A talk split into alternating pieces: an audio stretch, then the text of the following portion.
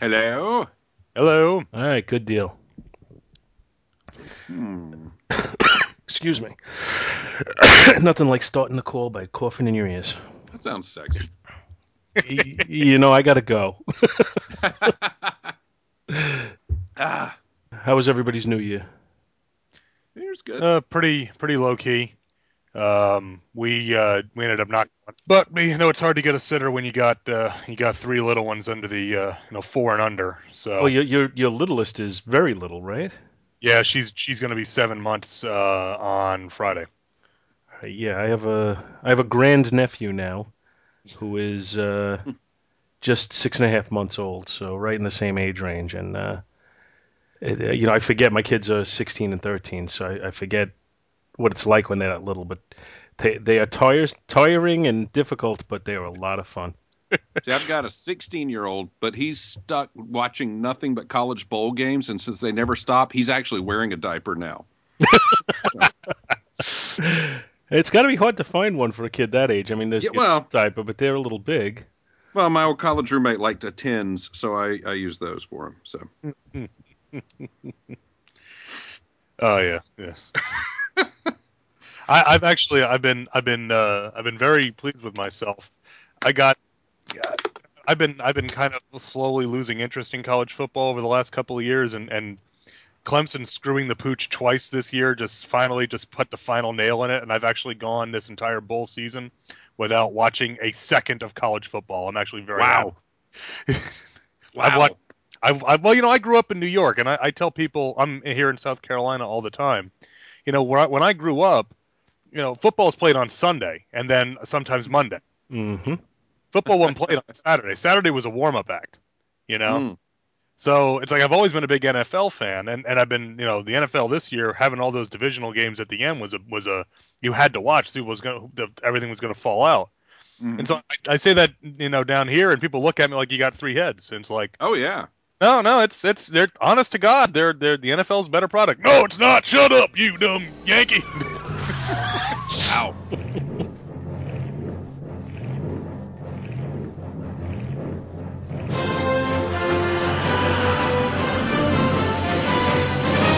Back to the bin.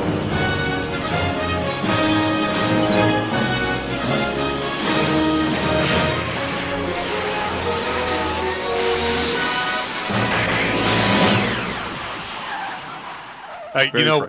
I was when I was growing up. If one one of the absolute worst things you could do in my house as a kid is spoil a movie for someone, I remember distinctly the first time I watched The Terminator. I had to be about I don't know six or so, and uh, and my and my well my my brother and my dad had seen it, and so I'm watching it, and right when you know they they crash the uh, the semi truck and it's all in flames and everything. Go, man, he's dead now. My brother goes, no, he's not, and my dad unloaded on him. I mean, you would have you would have thought that my eight year old brother had had dropped the f bomb in the middle of the living room the way my dad laid into him about spoiling the movie. Go, Mr. Giaconetti. Yeah, that's what I say. Good for your dad. Oh, man. Absolutely. Oh, it was just like, ah, I mean, you, you, yeah, I keep my mouth shut about movies. I don't care if I know the whole thing. It's just no. I'm. I always remember my dad screaming, "My brother stupid." Because my wife is a, a wonderful woman, but she, when she walks in, she doesn't have any sense of storytelling or reveals. And she'll walk in and go, "Oh, is that the one where he's actually a ghost?" oh, well, don't need to watch that now. Thanks. I'm done. Oh well. Well, you know, you know, I, I do find that a lot of people don't have. I, I and you know, I, I understood the whole geek mentality with comics and science fiction and all that, but it, but it goes beyond that because I find that a lot of people don't even have the appreciation of just film in general hmm the way that we do. No, Oh, I think yeah. you're right. Because they got outside and played. Yes, I don't. You know, to to me, going to the movie theater has always been a huge thrill. Since I was a Yes. little kid, I always, you know, I, I always love to just go and watch movies at the theater. For the most part, and there are a couple of exceptions to this rule. For the most part, there are very few movies that I have seen in a theater that I didn't have some level of appreciation for. And you know what's you know what's funny about that is, and that may be something. There may be some tie in there because when I was a kid, my mom every, not every single, but nearly every single Saturday made sure I went to the movies. And she said, you know, she always loved the movies, but she grew up poor and on a farm, and she just could not go to the movies ever. Hmm. And so she all every weekend she's pick something out. You're going to go to the movies. And I, I mean, I saw more stuff than you would ever imagine just because she made sure I got to go to the movies a lot. And my other thing is, I saw movies that were probably age inappropriate for me, Oh yeah. And they are some of my favorite movies ever. See, that I Uh, didn't get to do. In 1971, so I would have been not quite nine years old. My dad took me to see Dirty Harry. Mm. In 1972, my mom took me to see The Godfather Part 2, or 1973, whenever it was that it came out. 74. 74, excuse me. So Yeah. I was not Okay. quite 12. And, I, and, I, I went to see The Godfather Part 2 in the theater. And there were a few others along those lines, but those are two of my all time favorites. A story I've told on the vault is that right around my seventh birthday, I'm not sure if it was before or after, because my birthday's in June and this was in the summer of, of '87. We went to a a, a we went to see Predator, and on the sneak preview was RoboCop. So at at, at six or seven years old, I watched Predator. Jeez. RoboCop. I had the RoboCop one sheet on my door for for 15 years after that. That that Grief. movie shaped so much of of me my interests as an as a grown up, you know, and seeing it but seeing it when you're about to turn 7, you know, all the all the uh, subtext flies right over your head. It's just, "Oh my god," you know, Yeah. just ran over by a truck and exploded. It's it's absolutely not an appropriate movie for a six year old. No. No. Oh no, But and- I and- can see where I would have loved it at six years old. just like when I saw Aliens in the theater when I was uh, six, you know. And I remember my mom being so pissed at my dad. But he didn't ruin the ending for you. No, he did not. He would. we went in cold. So- And one of my all time favorites. It was age appropriate, but in 1968, so I would have been like five years old, uh, my dad took me to see Planet of the Apes. Uh, And to this day, that's one, you know, that whole series is just gold as far as I'm concerned. And I'm psyched that there's a new one coming out. only thing Uh, disappointing about the new one, Paul Williams is not in it. So The more Nor is John Landis. no, nor is John Landis. No.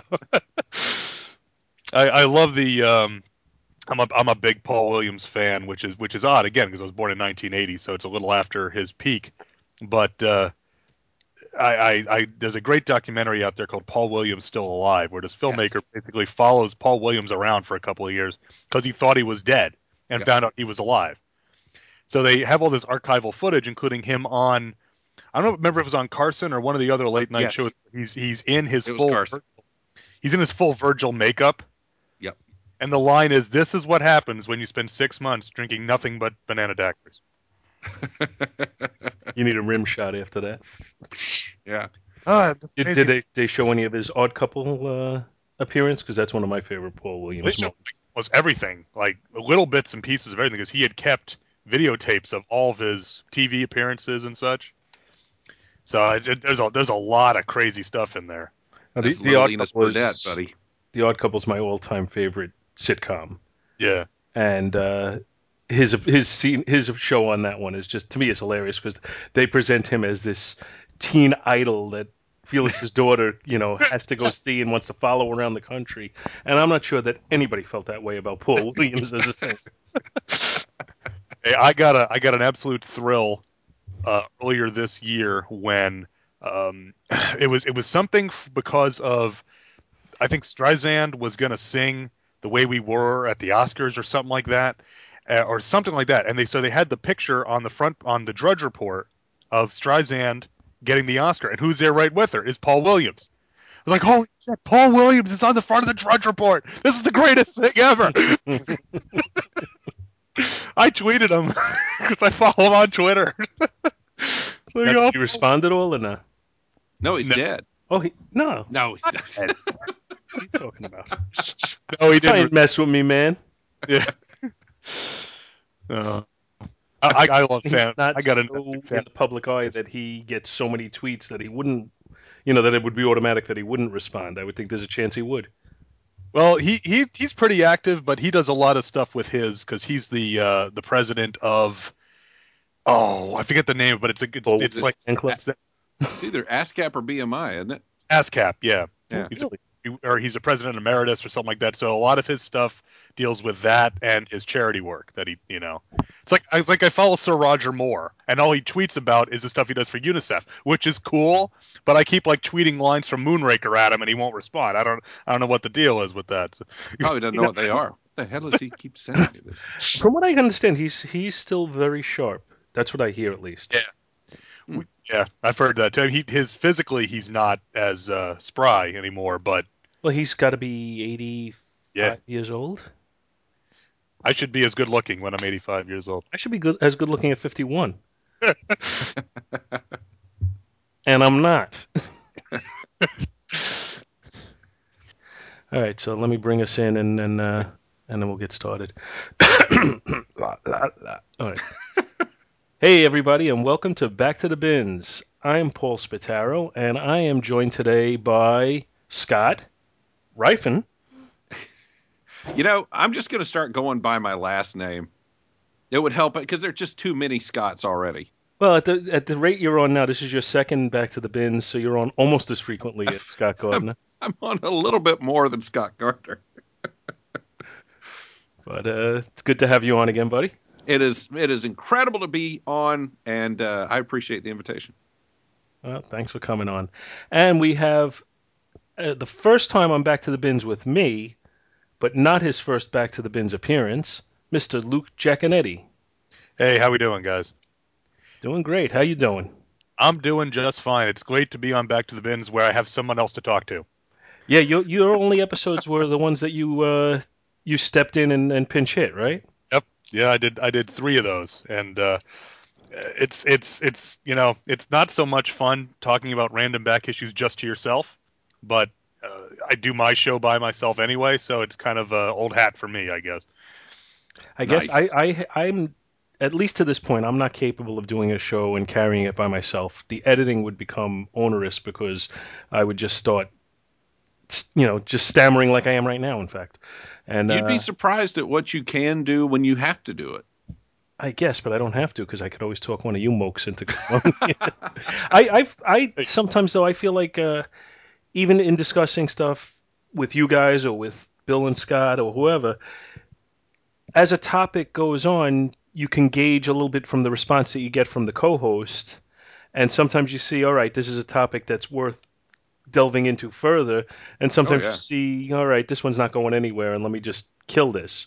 Whereas if you didn't have that that ability to bounce it off someone, you might just totally go awry on, on your own. And uh, you know, for the most part, the, ep- the the solo episodes I listen to, that doesn't happen. But I would be afraid that I would be the one to innovate and do that. Well, sometimes even with a group, you just you don't even have that sense. You know, I, I told you the other day about that Dinner for Geeks episode where I, I went on a probably 10 to 15 minute rant about Brian Michael Bendis that nobody participated in. And I, and I kept thinking at some point they're going to jump in, right? And they didn't. So, and then I, and then I thought, well, I can cut it into something good, right? and uh, ultimately it, it wound up on the floor because it just, uh, it, there was just nothing happening with it. So, I mean, it, it happens. Well, just out of pure curiosity, uh, in in a in a very brief synopsis, what was the rant? What was the the crux of the rant? Oh, I had just finished reading his uh, epic landmark Daredevil run and found it less than epic or landmark. So, Okay. Uh, well, I, I would say, without knowing exactly where you went with it, that I found his Daredevil run to be a little bit derivative of what went before it. mhm. I didn't find Well- it to be landmark because I found it to be a little bit repetitive almost. it was a lot repetitive and it was also full of i- i- Bendisisms. Well, that's tends- Bendis book. I know, but I know, but it just when you hear that something is a, a modern classic and you read it and you go, "This is the same crap he always does," it was a little frustrating. See, I, th- I thought it was okay, Yeah, but but overrated. It wasn't that it was bad. I thought it was overrated. there's a thing he does that drives me crazy. If it's a five issue story arc, then there will be four interesting things that happen in the first four issues, and then it just all blows up in the fifth issue as if you know he just can't pace a story. He can't pace a story. No. And it drives me nuts. It's like, okay, one thing happened here, one thing happened here, one thing happened here. Then it all blew up and it went away. I hate that. I- I would know, I, say- I, I go can ahead, count Luke. on one hand the number of, I was say I can count on one hand the number of Daredevil comics I've read in my lifetime. Mm. So uh, I, I may, maybe I wouldn't find it derivative, but then again, it's Brian Michael Bendis, and I always write his name out as fucking Bendis, you know. oh, probably not a good fit for me either. no, it's if it's the same rhythm that he tells every other story with. Well, I, I found he hit, in my opinion, an all-time low with his recent Age of Ultron story. I think that's the, possibly the worst Brian Michael Bendis story I've ever read. I have not read any recent Marvel stuff. Yeah, And- the only the only Marvel I read is Iron Man. You know, big shock. You know. Oh, really? And, and I've like Iron Man? since I was, in, you know, in high school, and that's. I've got a book here, a book there, but they always cancel my books really quickly, and usually without any fanfare. I'm looking Mhm. at Morbius specifically, Mhm. and uh, I, I went back at, when when Morbius was canceled. I did a little research, and I I went back and I counted Marvel books that I had started reading since I I started living in my in in Greenville, in upstate South Carolina. Of how many books I was reading of theirs that they canceled within two years, it was something like 25 books. So it's like, wow, they, they, they like just teasing me just enough to screw me out of two years worth of money, Hey, and, and then cancel the book and have all of it get thrown away and not matter. Ugh. And and most of the and, and only reason I did two years hello, hello. Something just happened and Luke cut out, I think. We lost Luke. It says there's a problem with this call. Hold on while we try to get the call back. Hmm. So here's where you bring out Herb Alpert and the Tijuana Brass. Uh, no, with, with our show, no, no, no. With our show, the uh, "Please Stand By" music is the girl from Ipanema, Oh, that's right. That's right. You're absolutely right. not not the uh, what is it? The uh, the flea. Uh, what's Herb Alpert's? Something flea. Spanish Flea, I think, isn't it? I'm not sure now. I think it's Spanish Flea. I used to play it in my early, early days of the radio. I used to play that with great frequency. Yeah, Spanish Flea. That's right. And somebody on YouTube has made a one hour cut of that. Really? Yeah, because that's what you need. All right, so we just uh, you want to try and reestablish, or do you just have to yeah, sit I'm, I'm gonna try and call him again, and it's reaching out to him as we speak, and it says busy. Mm, he may still be talking. he may never He may stop. just- he may just. And then, and he's like, "Well, they're they're being quiet. They must want me to continue." Oh, he's back. Oh, is he back? Yep, sorry about Whoa. that. A lot of interference, there, and it's gone. Okay, are you still with us? Yes, sir. Okay. Did you? Uh, at what point did uh, did Luke disappear? He was. Uh, we were in the middle of a discussion of the Marvel books that have been canceled within two, Two- years Right. since he'd moved to upstate South Carolina. Yeah, there were Yeah. twenty something books. I re- we got Five. that. Five. Yeah, something like that. And uh, you know, all I'm saying is that the only reason why I say two years is because uh, Claremont managed to get New Excalibur to run for for 24 issues before they canned, whereas all the others were basically a year to 18 months before they canned them. Jeez. Hey, you know what? Marvel, did you see this? Marvel has decided that they're not going to sell at uh, they're not going to sell periodicals anymore, which is, you know, individual issues at Barnes and Noble or Books a Million anymore. Mm-hmm.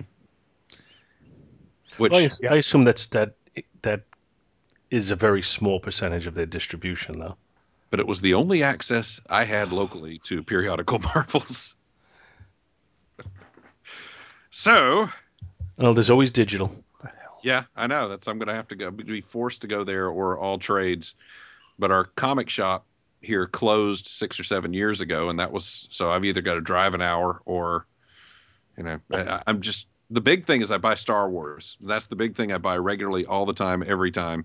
And so when Dark Horse decides they're not doing that, then I'm in big trouble. Well, that's when you have to start going to a uh, an online retailer. Yeah, just I really there's Yeah. something about going and grabbing it off the rack. Well, there's something about buying it online and getting it for half price, though. That's very true. Because True. books are, are just right and then you have to avoid spoilers for a month or so. Yeah, Yeah. that's that's a factor, but it it could be done. It's not. I don't think. I don't think the spoilers on the Star Wars books are that out there. That you know that hard to avoid. No. Mhm. So, to me, it, it it's worth waiting, and at, at least um, I understand with those online subscription services, you can get them delivered as frequently as you want. You can get delivery once a week if you want to pay the postage for once a week, and and then you'd have it, you know, basically when it's still new. Yeah, that, uh, I use um, uh, DCBS, and and they can do that. I, I get mine shipped once a month, but you can pay for shipping pretty much as often as you want. So I'm gonna go for daily. I'm gonna I'm gonna buy like- thirty to thirty one books a month, and I want them shipped daily. See if you can get them to ship them a panel at a time, if you would. just There's something to be said for that. Well, it'll be exciting. yeah, Always a Yep. cliffhanger. yeah. So you get it three panels at a time. It's like a it's like a newspaper strip. Yeah, exactly. Well, you, when you think about when you talk about pacing, there's a whole, to me, an incredibly difficult art to that. Mhm. To actually keep something interesting with doing three panels a day, and have the story be something that the reader can follow, and yet still have it be interesting Yeah, enough to keep coming back and reading Well, it.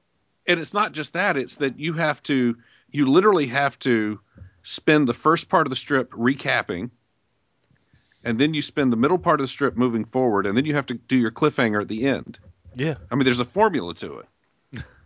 and uh, when you have that little space, and every day you've got to recap because you know everybody's not reading everything every single day. Some people It's, are just uh, reading Sunday. Yeah, yeah, whole different beast. Yeah, that's usually why your sun on your on an adventure strip. excuse me. Usually your Sunday is not tied to your daily strip storyline. Yeah.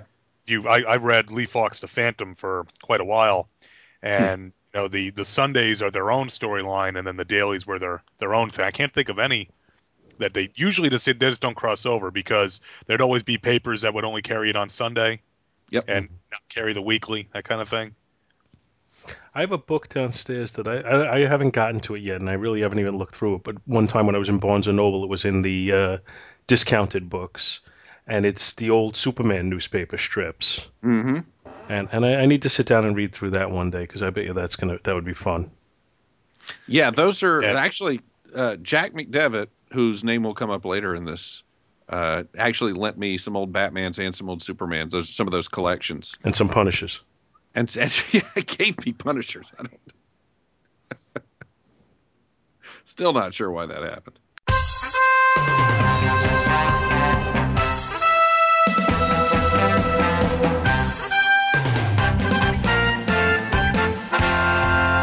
Gathered together from the disparate reaches of geekdom, here in this restaurant booth are the most powerful forces of geek ever assembled.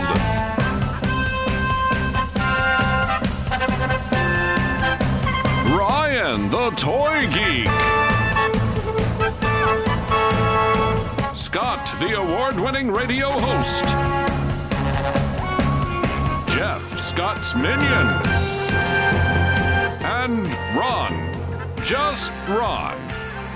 Dedicated to truth, justice, and geek for all mankind. It's Dinner for Geeks.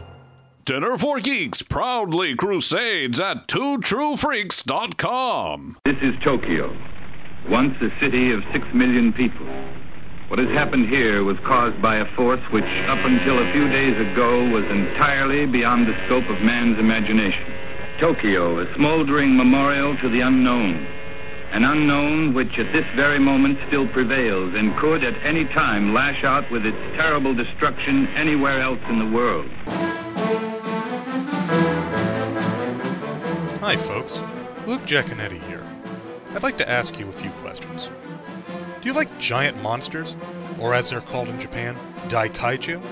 Monsters like Godzilla, Rodan, Gamera, King Ghidorah, or Mothra? Do you like more obscure monsters, such as Gappa or Yongari? Do you like giant heroes like Ultraman, or super robots like the Shogun Warriors? If you answered yes to any of these questions, then I think you might like my podcast, Earth Destruction Directive. I'm a dedicated fan of all things Daikaiju, and I'd like to share that with all of you. Please check out Earth Destruction Directive at twotruefreaks.com. Earth Destruction Directive, where we turn your Daikaiju dreams into city smashing reality.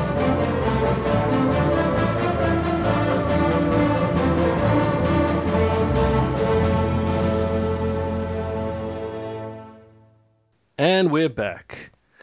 All right, today, who's got the Marvel, Yeah. guys? You've got them. Come on, who's got it? You Somebody got it. fess up. You. Oh, oh, wait a minute. Oh, I have the Marvel. Never mind. Uh, I don't even remember what book I picked, Scott. I know, you know, I, I had communicated to you I had picked some book and I hated it. And, and I just, re- yeah. I, I, I started to read it and I didn't like it and I, I just didn't want to do it.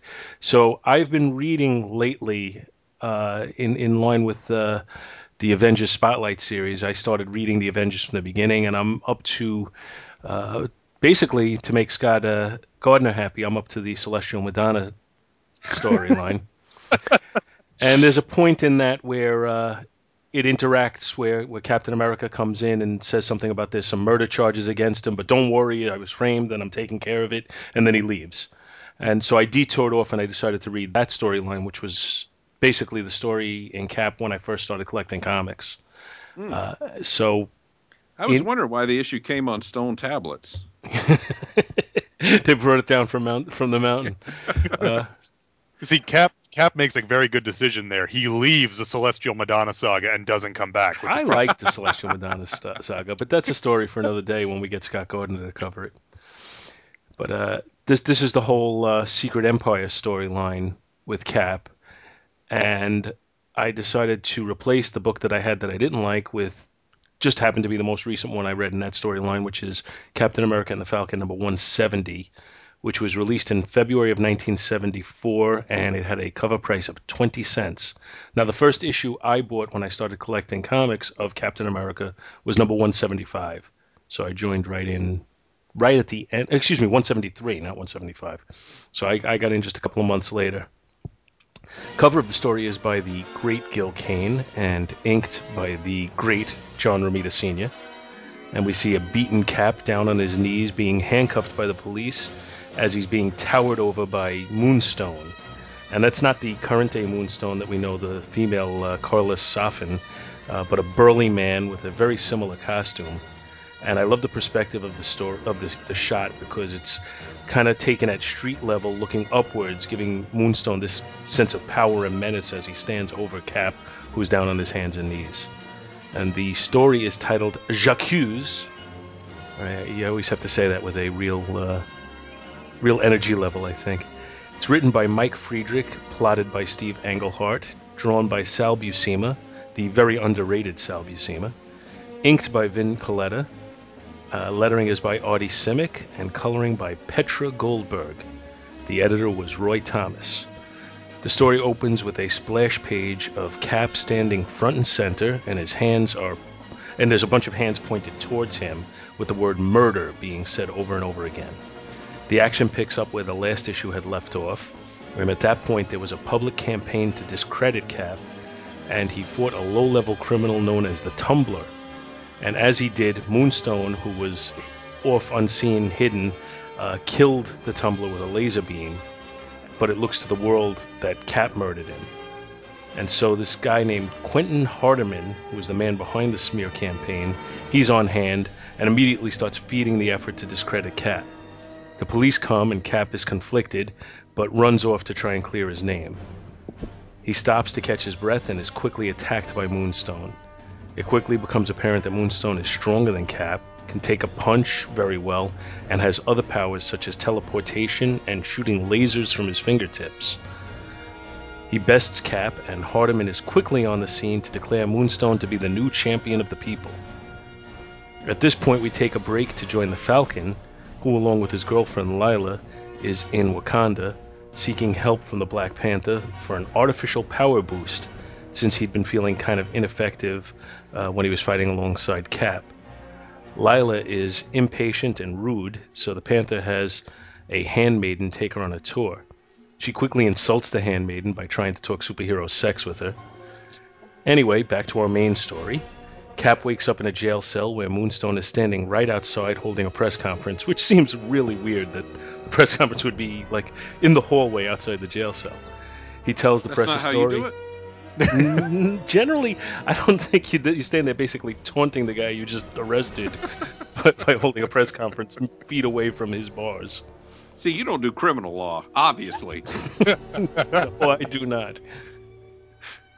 But I, w- I- if I did, I probably would taunt them by holding press conferences.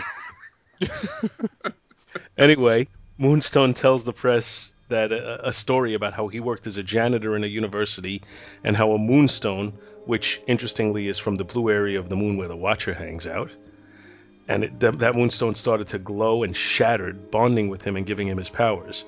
But it's done pretty well because while that narration is going on, the photos and the and and the story is actually showing us what really happened, where he was trying to steal the moonstone and was confronted by the police, and he killed one of them by hitting him with some tools, and the other one shot at him, but hit the moonstone, which caused it to merge with him and gave him his powers.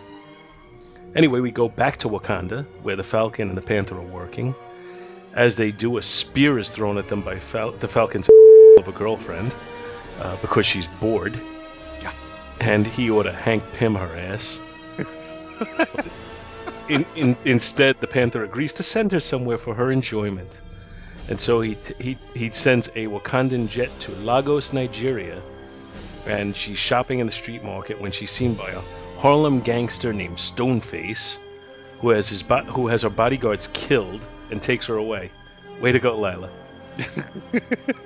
Back in Wakanda, they realize that something's wrong when they can't make contact with the escorts, and the Panther and Falcon get ready to go. We're told that their project has been made has been to make jet-powered glider wings for the Falcon, which are linked to his brain. And there's a kind of a splash page where he comes out wearing them for the first time. The final scene is of Cap in a jail cell, and some uniformed men burst through the wall, saying that they're supporters of his, and they're there to bust him out. Cap is thinking again about how conflicted he is and trying to decide whether he should stay or go, and the caption at the bottom tells us next, the choice. And that's the end of our story. And as I started to say when I started doing this one, this this is right at the beginning of my coming into comics as a collector and you know sometimes I, I, I have a tough time deciding if it's nostalgia or if it's real quality, but I love this whole storyline. I think this thing is awesome. Yeah, I've, I've I have a lot of this in Marvel's been collecting these and some of the stuff after this, like when Jack Kirby came on the book. Mm-hmm. Been collecting those in trade, and I picked a lot of those up, but I haven't actually read them. I thought this was a lot of fun. Uh, I'm a big fan of this era for Marvel, specifically in books like Iron Man and uh, Luke Cage. So getting this kind of you know real solid Bronze Age stuff was a lot of fun. And uh, yeah, the, I, when I saw this, I'm like, oh yeah, this is good. This will fit right in. Maybe this actually be an impetus for me to read this stuff that's been sitting in my bonus room for a year. Oh yeah, if you if you have this run of comics, I would and and you do have an appreciation for the Bronze Age storytelling, I would definitely recommend that you dive right into this because I think it's right up that alley. One of my absolute favorite Bronze Age tropes is on display in this book, where on the cover, Moonstone is wearing orange and purple, but then in the book, he's wearing blue. Uh, just like, "Ah, it looks better in blue and purple. Blue, but let's do that. It doesn't matter. It doesn't matter. Well, in the in the book, it's it's blue, but I think it's supposed to be silver. yeah, it, I could see that. Uh, I also like silver blue. Well, I think it's kind of like when, when they put blue in the in somebody's hair, to, but they really have black hair. It's just supposed to be kind of the way the light is shining off of it. Yeah, Darth Vader was always blue in Star Wars, except for when he was green. Yeah, Yeah, I'm not really sure I could explain the green. I Yeah. think that, I think it was the same approach, but They just hadn't figured out how they wanted to highlight him yet. Or Batman being. I mean, Batman became blue because he was toned as blue so often. You know, it was supposed to be black. With they highlight. Well, we'll do the blue highlight, and he just kind of it became so standard. He became blue, right? Mm-hmm. This Yeah. cowl. I believe that is exactly what happened. Yeah. Yeah. So Yeah, let me ask you this. Uh, I got bothered by the whole thing. I, I, I get frustrated when every single, especially when something like this that's pushed to kids, and every single person who's actually interested in making money is evil because they like to make money. Yeah, I don't like that either. So that drove me nuts. But let me ask you the, the guys who busted, because I have not read this run. I've read starting at Mad Bomb, I read the Kirby run, which is deliriously loopy, silly fun. Oh, absolutely. uh, these guys who are breaking Cap out of the prison at the end, are they all Paste Pot Pete? Because that's who they look like. Well, with, without spoiling too far ahead, uh, the guys who are breaking him out are actually also sent there by the Secret Empire in an effort to further discredit him. Ah, And then what happens is they get very violent with the prison guards who come, and then Cap starts to try and protect the prison guards and goes against the- these guys anyway. okay. Hmm. So Cap, okay, but he doesn't just go, "No thanks, guys. I'll just sit here," and then they spend the rest of the time just sitting in the cell. And and why is it that his cell happens to be at street level with just a wall between him and the street? Nobody's got a cell that's actually like in the interior of the prison. No, no, there are no interior cells on prisons. Everybody knows that they all they all let out right onto the street with just one wall between them, and there's no security on the other side of that wall. I'm okay with that trope when it's you know uh, West. When when Gary Cooper is the sheriff and, and he brings you into the little jailhouse and, and there's one cell. Yeah. But you know Well- when, when it's supposed to be in New York City, I don't really see this happening. Well, don't they have? I mean, they've got all of these super guy prisons, and all of a sudden they put Cap. Eh, we'll put the super guy in the regular prison. It's okay. well, at at the time when this came out, they didn't have the raft or uh, what are the other the vault. the Vault, vault. yeah. Yeah. Th- those things didn't exist in the storytelling back then. You know, Yeah, and I- in fact, uh, they they also would uh, they'd imprison you and they'd let you keep your supervillain uniform. Keep well, they, they still do that. You know, we, we were we were ranting about Brian Michael Bendis before. Never made sense to me. First issue of new of New Avengers. They're on the raft. Everybody's breaking out. They all have their masks on. Well, yeah. How else are we going to know who the hell they are? Because we can't put Come on. captions to tell people who they are. That would be stupid. You the, the movies are constantly trying to keep people out of their masks, and the comic books won't let them take the damn things off. It, there's there's a scene in the, in this issue where you see uh, that this this guy uh, Harderman, who's uh, running the campaign against Cap, in a flashback, he's he's working with the criminal the Viper, who had a green bodysuit and then a, a mask that covered his mouth and basically made him look snake-like, which is exactly what he's supposed to be. But there's a scene later, I guess two issues later or so, where they cut to him in prison and he's wearing you know the prison uniform, but underneath the prison uniform, he still has the green Viper costume on. and the mask. Oh. He's I- very I- attached to it. Yeah, I, I do like in the flashback we find out that, or we see that Harderman's group is called the Committee to Regain America's Principles, which is Yes. crap. Crap. Yes, yes. I love that. Yes. I, yeah, this. Um, I mean, this this is so in many ways so prototypical Bronze Age. I mean, from the the, the pacing of the story, the conflicted emotions, the uh, the the really sketchy dialogue from Falcon's uh, insane girlfriend. You know? Yeah, what a what a bitch. I mean, Jesus Christ! I mean, it's like you're you're you're running around with Captain America. You can't find a, a another chick to hang on your arm other than this loon, this nut job. Not only but- that, but in some issues, he's he's actually competing for her affections with this guy named Rafe, who's basically like a pimp. Let her go, dude. Just cut bait, man. But they keep rewarding her behavior. Yeah, let me send you with Of some course people she's acting and get like them that. killed because you're such a. What was uh. What was uh, what Andy Leyland said? Because you're such a see you next Tuesday. Yeah.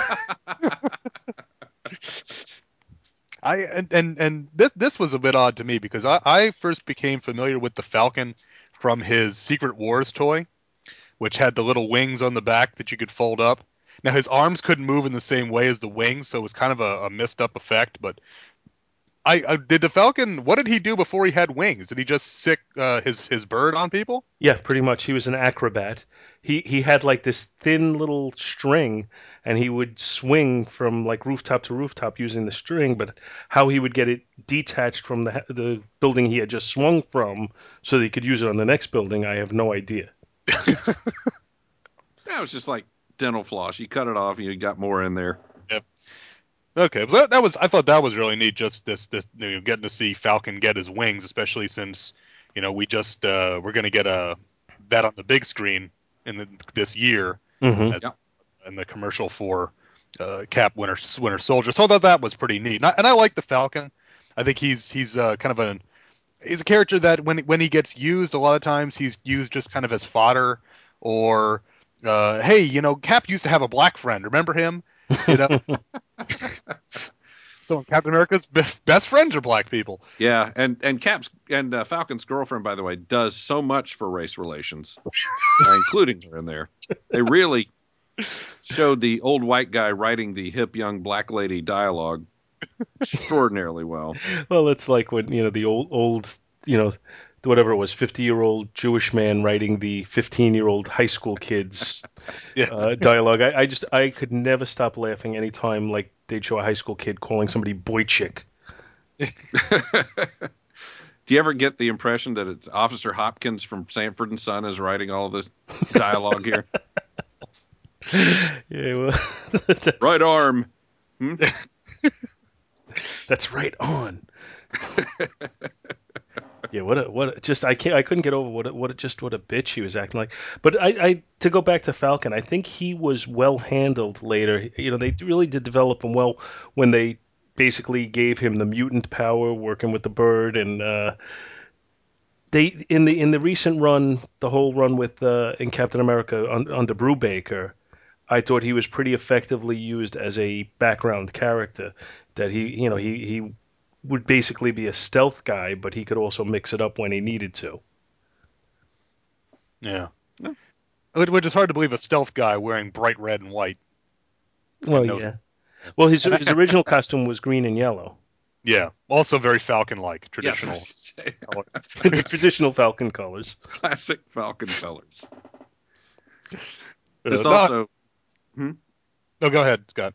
I was just say, this issue also comes, by the way, with an advertisement for the Evel Knievel figure, which I think is important for a couple of reasons. One, the removable swagger stick.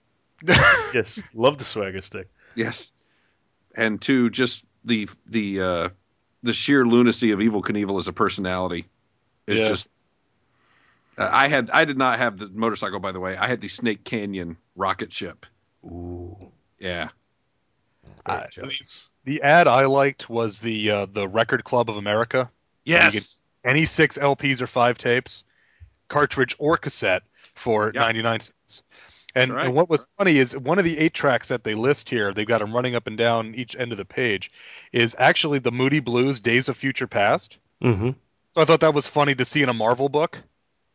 Yeah. Yeah. Oh yeah, that's you know I didn't even make that connection. No, I didn't either. Skate early, but you know, it's like Days of Future good Pa- call. Past, featuring Nights in White Satin, featuring the most pretentious piece of poetry ever put into a rock song.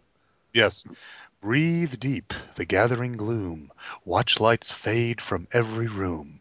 And I'll Kill spare my landlord. Kill my landlord. No, What's What's that, sorry. scary is how many of us could cite that word for word, including obviously you and me. But You know, but I used it, to- it, it is still horrible. I, I used to sit and read because they would do they would do these ads and Luke you probably well I guess if you've read back issues you probably didn't have a lot of experience with these though they would always do these record club ads in Oh, the yeah. comics and and I would go through there and say okay six LPs can I find six I want and I never could no. I almost always I- find which ones I would order, but I I eventually I ordered them. I did order the records at one did time. you But See, then I, I- but I never did. Uh, I never did live up to my commitment, so I started getting letters from a collection agency and stuff. ah, so what did what did Spatero pick six LPs for ninety nine Well, cents let's see Uh, if, if I was Helen going Reddy this. No. Helen Reddy I am woman Uh, I would say Houses of the Holy, I'd say Bette Midler, the Divine Miss M, definitely. not just right belie- right underneath that Steely Dan. I would go for. Sha Na Na, the golden age of rock and roll. The power of Joe Simon. Well, they, they got uh, they got Mandrill here. Is that the guy who fought Daredevil? Yeah. Yeah, Mandrill. Yeah, he could make he could make women obey him, right? And he looked like a monkey. Yeah, well, he looked like a like a baboon. Mandrill, didn't he? Oh, I guess he looked like a mandrill. Yes. Yeah. Yes, exactly. Stephen Eady, Phelan. Yes. I, they have the soundtrack to Lost Horizon. I don't know which version of and and Gilbert O'Sullivan back to front. Yes. All right, I think I we assume found that our has six. one again naturally on it. Oh man. I think we figured it out. hmm And the no. the, Ooh, the other they got Richard Harris's greatest performances though is also on there. Does that have uh, MacArthur Park? It's got, well, what other performances are there? None that I know of. but what a disappointment it would be to order it and find out it didn't have MacArthur Park. But it did, I guarantee you, at some point contain a song that midway through would fade out, ka-chunk, click to the next track, and fade back in. I never owned an eight-track player, Really? even though Yeah. I was right in that age group that I should. Oh my! As I say, I have the excuse of being born in 1980. So my, my wife had an eight track player, so she she's told me about that, and it's like it just it just I don't know, it just kind of boggles my mind a little bit. It's like most acts nowadays couldn't come up with eight songs to fit on an eight track that are worth listening to. so at least at least they they had some kind of uh, you know something to shoot for. Yeah. I was on the cutting edge of CDs, though. I was the first person I knew who owned a CD player. Mm. Nice.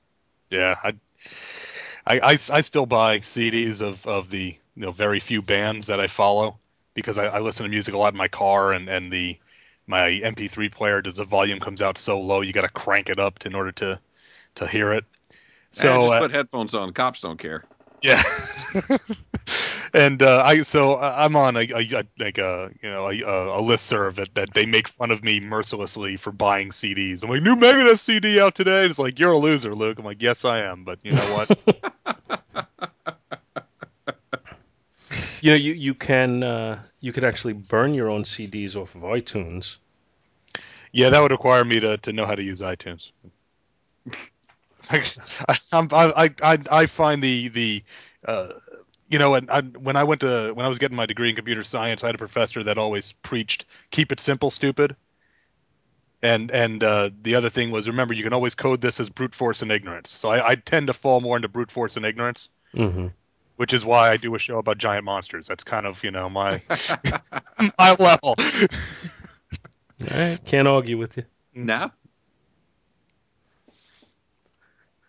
All right, I think we've uh, we've probably hit the wall on Captain America, so to speak. So why don't we move on to book number two for today? Okay. Who's got our DC? I have I have DC, and yet another book that I chose from the Jack McDevitt box. Thank you, Jack McDevitt.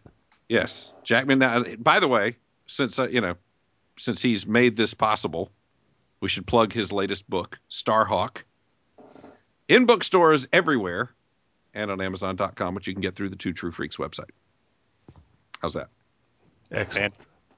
Nebula award winning author Jack McDevitt. For those of you who don't know the story, Jack's a buddy of mine, and Jack knows I enjoy comics, and Jack occasionally goes and picks up comics. And uh, once one day, Jack said, "I- I'm cleaning my house out. I'm getting rid of some stuff. I got a box of comics. You want them?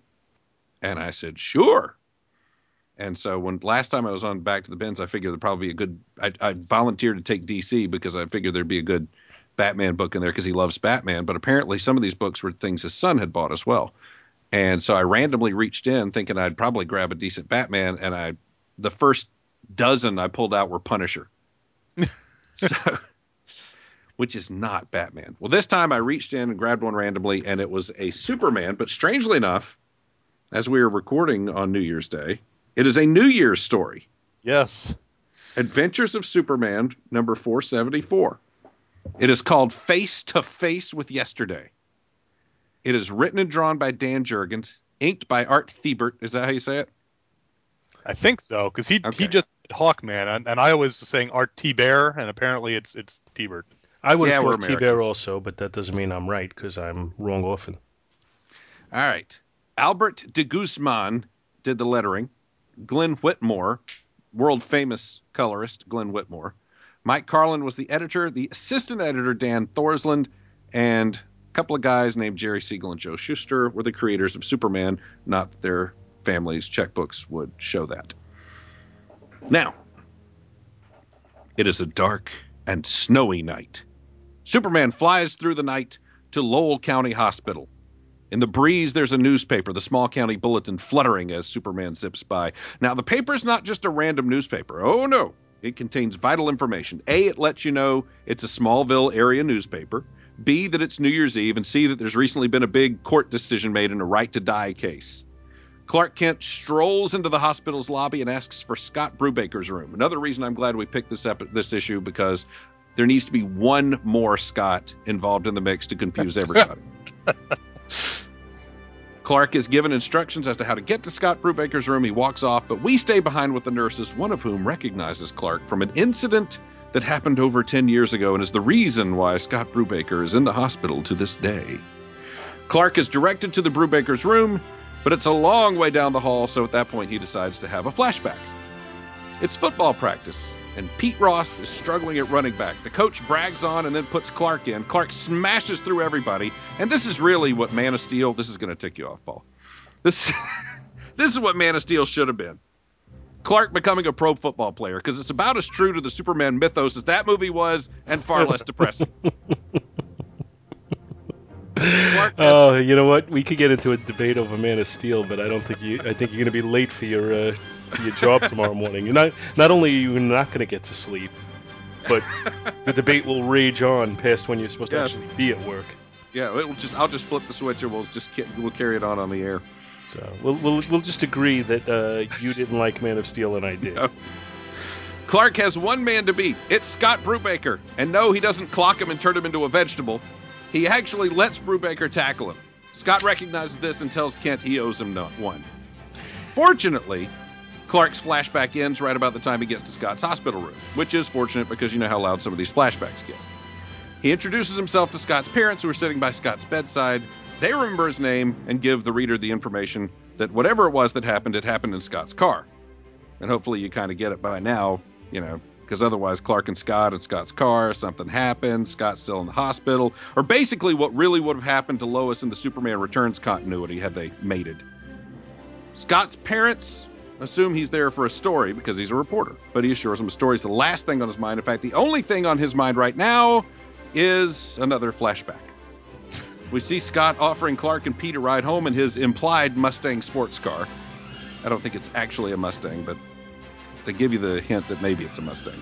Scott is smoking, which tells us he's a rebel. He's a rule breaker. He's a lawless teen. Either that or he's a radio salesperson. He's got the long hair, That's right. Long hair, again, rebel. Uh, he offers. but he also has Clark- Scott written on his jacket. Yes, well, sometimes he blacks out. When he wakes up, he's not real sure who he is. It's kind of jammed in there right by the collar too. It is. well, at least he didn't have a giant cursive L right there. Well, actually, now that I'm looking, Clark has it. In, Clark, Clark has Clar in his jacket. And Pete has his as well. Yeah, it's their Letterman jackets. Uh, he offers Pete and Clark a ride. The two are hesitant because they don't run in the same crowd. Scott says he offered them the ride because he owes Clark for making him look so good at practice. They accept. There's a bond formed, a bond that carries us into the next flashback. it's New Year's Eve, and nerds Clark, Pete, and Lana have been invited to Scott's house for a big booze soaked party. They make a repeated point, by the way, to tell you that everybody's 18, and at the time this was legal drinking age, so while this is plainly a story where they'll be preaching to you, they will not be preaching to you about underage drinking. at the party, Okay, just back to back to the jackets. yes. Clark's Clark's S on his Smallville jacket Yes. kind of low. Like the, the the name is way too high. It's up by the collar, and and the S is down by like his pocket, down down by his waist. Yeah. I think we can safely bet that most people who are working in the comic book industry were not Letterman in high school. I'm, I'm guessing that's true because that's I've never seen a Letterman jacket that looks like this. I'm trying to remember where I kept my letter now. I, I but see, I didn't have my name in cursive across the front like a bowling team. So I think mine was a little higher, but you know, I didn't I didn't have the whole name thing going. Okay. Sorry to keep interrupting. That's okay. No, I'm enjoying. Uh, let's see. Everybody at the party gets peer pressured into boozing it up, but that doesn't seem to have much effect on Clark. It gets late. The nerdy kids need a ride home. They didn't think about this in advance. Enter Scott Brubaker and his implied Mustang. Clark offers to drive since he's the soberest and could break all of them with one gesture. But Scott says nobody puts baby in a corner. No, nobody drives my Mustang, or my maybe it's a Mustang, but me. So they head down the road when Scott whips out the hard stuff. I'm referring to liquor. He passes the. I didn't want you to. Oh God! People have wrecks for various reasons. he passes the bottle around. Clark begins to wonder whether he should. He also begins to doubt Scott's ability to drive them. Scott's recklessness causes another car to crash, and no sooner than someone can pull up alongside them and yell, You're going the wrong way! You're going to kill someone! Anybody? Anybody? What's that from? Engines and automobiles. Thank you. And Scott you, runs you head got to on- do the uh, the little drink hand Yeah. symbol for drinking right Oh, then. he's too. drunk. How would he know where we're going? Yeah, that's right. Oh, would he know? Thank you. Good having Good night. And now, Scott now cue, cue the mess around. Yeah. yeah. Scott runs head on into a semi truck, which, by the way, that happened here uh, about a week and a half ago. In the comic book, they bounce off of it and hit a tree. That's not what happens, apparently, when you get hit by a semi truck. Just letting you know. I'm not going to tell you what happens, but it ain't pretty. Uh, Clark is unhurt, of course, and he gets Pete and Lana out safely, but Scott is in terrible shape. While Scott's parents are absolving Clark of any blame in the incident, Jonathan and Martha are railing on him in his flashback. They're reminding him of just how responsible a person he needs to be. He explains to Scott's parents that that sense of responsibility learned through this incident is why he took up journalism. Of course, it's implied that it helped him become Superman as well, but hey, let's let subtext be subtext. He tells Scott goodbye as his parents prepare to pull the plug on him. See, Scott was the subject of the headline on the front page of the paper, and his parents have just won the legal right to let Scott die. On his way out of the hospital, Clark eyes a drunken reveler, insisting he's sober enough to drive home. And in the next shot, we see Superman flying away, and the reveler's tires have been melted. He's not going anywhere. It's New Year's Eve. Overall, heavy-handed, preachy, but it's a nice story and it means something. You know that that wasn't always the case in the '90s. Uh, now, I, I will also let me also say going into this, this is probably one of my favorite Superman eras for comics. Right before they killed him, because they, they had this really tight editorial control. You know, they had like three Superman titles and they added a fourth one, and every week each title would pick up where the last one left off. Yep. And I thought that was just too cool. I loved going to the comic shop each week and going, all right, what's going to happen to Superman now? What's going to happen to Superman next? Uh, you just don't see that anymore, unfortunately. Mm. Um, Triangle, triangle numbers were a great time. I, I read Superman at a little bit later than this, but still under the triangle numbers. And yeah, it was it was just it was fantastic because it was really like getting a weekly book. Yeah. Be- got to the point after he was they after Reign of the Reign of the Supermen, they even added a fifth quarterly book to fill in the skip week. ah, So there you got 52 issues a year of the five Superman books, and it told one continuous tale. yeah, I loved that. I, I- I'm sure the writers didn't care for it because they had to pick up where everybody else, you know, they couldn't do their own thing all the time. But as a reader, it was really, really nifty. Not only could they not do their own thing, but they had to coordinate with each other Yes. to try and lay it all out. And, and I'm sure the I'm sure it's a much much more difficult job for the editor in that situation. Sure, but I but I I I really enjoyed that approach. And bef- this was the second triangle issue. They actually were doing this for a while before that, and then suddenly they went, you know, we could help people keep track of this stuff if we actually put numbers on them. Go figure. Never work. Yeah. Uh, Dan Jurgens' art in here, I think he knocks it out of the park. It's he's got a very John Byrne thing going on. He's got a Todd McFarlane thing happening. He's got a dash of Walt Simonson happening. I think he's got a touch Uh, of Howard Chaykin in him too. Well, I don't know if that's I don't know if that's that or the inking. Yeah, I'm not- yeah, it might be. I'm not as in love with the inking because it is it's like Art Thibert had one brush and it was a real fat brush. That's that's exactly what I was thinking. That it was, Yeah. it was, it was a little too heavy-handed on on the line work, Yeah, and and Uh, some of the faces have that like extra line work, kind of that almost seems unnecessary. it's like a cross hatching, but it's too fat to actually make cross hatching happen.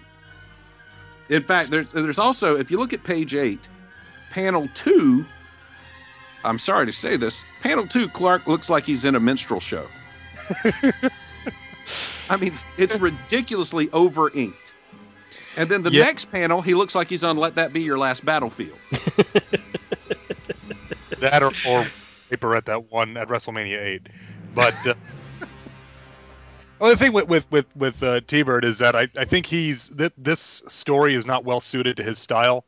Mhm. I, I, I got familiar with his work when he was inking, as I said, he was inking Savage Hawkman with uh, Joe Bennett, and when they were working on that book, it was just just fights, not well wall to wall action.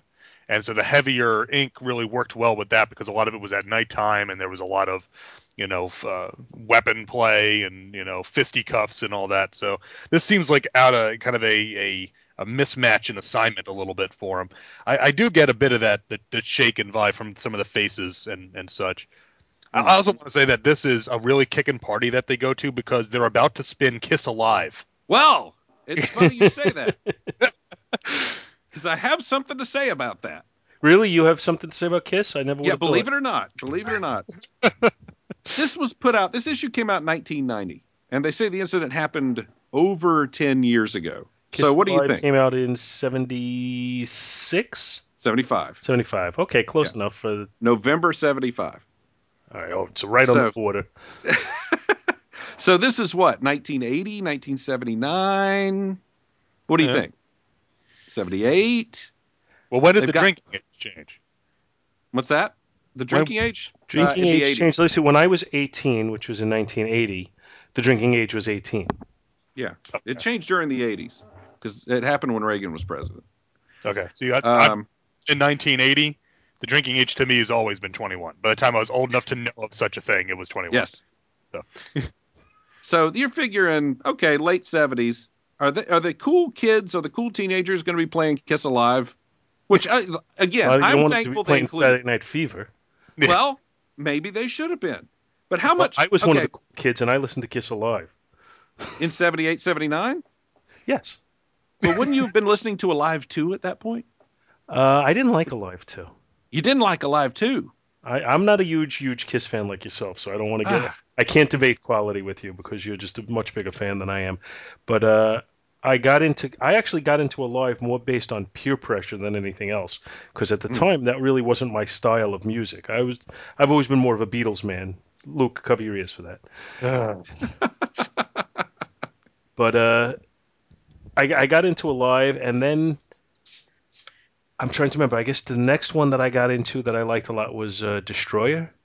Okay, that was that was March. That was four or five months later.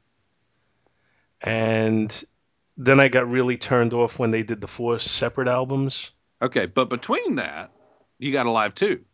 Yeah, but I, I just never got that into it. I don't know. Okay, because Alive 2's, I mean, it's got, you know, Detroit, it's got half a Destroyer on it. Mm-hmm. But I like the Detroit studio City. versions of Destroyer better. Mm-hmm. Well- you know what it could be also with this is that we don't see the guy taking the the the record out of the the sleeve. He could just be going through Scott's LPs. Just, hey, listen That's this. true. What the hell? What the oh my What? the Doodletown Pipers? What is this? Let's put these old guys on and see what this is. The uh, because that's the other thing I was thinking. You know, first off, you got Alive 2, and that cover actually looks more like Alive 2 than Alive 1 anyway. Anyway, but to be honest with you, it, you know, these are the hip kids, and it's maybe 1979. They probably would have had Dynasty because that's the one with "I Was Made for Loving You" on it. Yeah. yeah. Uh, the Kiss I'm just saying. song. The rich fancy pants kids in 1979 probably would have rocked out to Dynasty at that point. But he also should have gotten the logo right. I'm a little disappointed in his rendition of the of his rendering of the logo. I'm a little. I'm. I'm wondering if that's the inker that did that, or if. Uh, you know, I'm. I'm wondering who who felt the need to put Kiss Alive in there. I assume whoever it was, either thought that was cool or liked it himself. Well, 10 years ago Kiss was happening. Let's put it on there. Yeah. Yeah. With it, Now- I mean, you also get the guy wearing a uh, the the purple T-shirt that says "Party till you puke" with purple pants and and white shoes, and his girlfriend who was wearing a purple blouse with purple pants. It's funny because that's what I was wearing last night for New Year's Eve. Party till you puke. Well, I find that in middle age, people really appreciate such sentiment. if you're going to get into people's style choices, you can take a look at page nine and notice that Scott's mom is dressed like Little Orphan Annie. Yeah. And I'm not sure what that's all about. or Mrs. Claus. And and what's up with the the fourth member? This the Kyle, the guy who drove them, who we who's doesn't even get a last name. No. He's just there to, to drive him and then get drunk. He looks like he's wandered in from uh, like a Sam Kieth drawn issue of the Sandman. That's exactly what I was. I wasn't thinking Sam Kieth, but I was thinking Sandman. Yeah. Yeah. It's like he's going to stand in the back and talk in a in a you know a, a reversed colored word balloon and spout all sorts of uh, portentous you know uh, ver- verbose dialogue, and then he's just going to get drunk and nobody's going to know what the hell he's talking about. So it's about like reading a Vertigo book when I was eleven. And s- some of the facial renderings I'm just looking are inconsistent because there's some shots with where Clark looks like a teenager, Yes. and there's other shots where he looks basically like Superman. Yeah. That's, that's a flashback, Paul. No, I'm talking within the flashbacks. Yeah. That- I do, I do understand that. did you did you guys notice anything the did you guys notice the layout at all? Oh, the with the rounded edges on the flashback. Well, the well the flashbacks are rounded, but the whole the entire book, and I found this interesting. The entire book is laid out the exact same way. Yes. Four widescreen panels on every single page. Mm-hmm. Yep. I do think the storytelling in it is very good. Yeah. as far as you know how how it just again it's you know I, I hate to keep repeating myself all the time but it's one of these things where you could you could page through this without reading the dialogue and pretty much know what's going on Yeah. You know that uh, when Clark was a kid, before Clark was in a kid, he joined a minstrel show. and then as a kid, he went to a party where they were listening to Kiss Alive, and therefore that's why he started putting makeup on. Yeah. there you go So, now luke you, you mentioned about how uh, you know the Yanking and the hawkman series and how it suited that better the heavy line work in this one on page 16 i think plays very well Oh yeah, yeah. That with the with the with the wreck. I think because of the subject matter and because of just you know the the way it's even even page 17 after that where, where you have you know people whereas page Yes. 16 is just more scenes Yeah. uh, but i think the line work well, works well for that and you could see where this style would go well for certain stories Yeah. Yeah. I, I, you know, Scott, you talk about the the semi truck hitting the car head on, and Mhm. and it it bouncing off, and Yes. yeah, that that's physics doesn't work that way. I just want to say that. So, where is this guy? What? Who is this guy moving? Who is his client? That Jenkins Movers is out in the middle of the night on a in the middle of a raging snowstorm. on New Year's Eve. It's like we gotta get stuff moved, man. Come on. Or else! And uh, and and is it me? And maybe it's me, but on both the cover and then the third panel of page sixteen, Scott looks like he has breasts. Maybe he's just supposed to have like Oh, huge wow. pecs. But you look. I mean, he look. I mean, I looked at that cover. I thought it was a chick. Are you sure that's not Lana?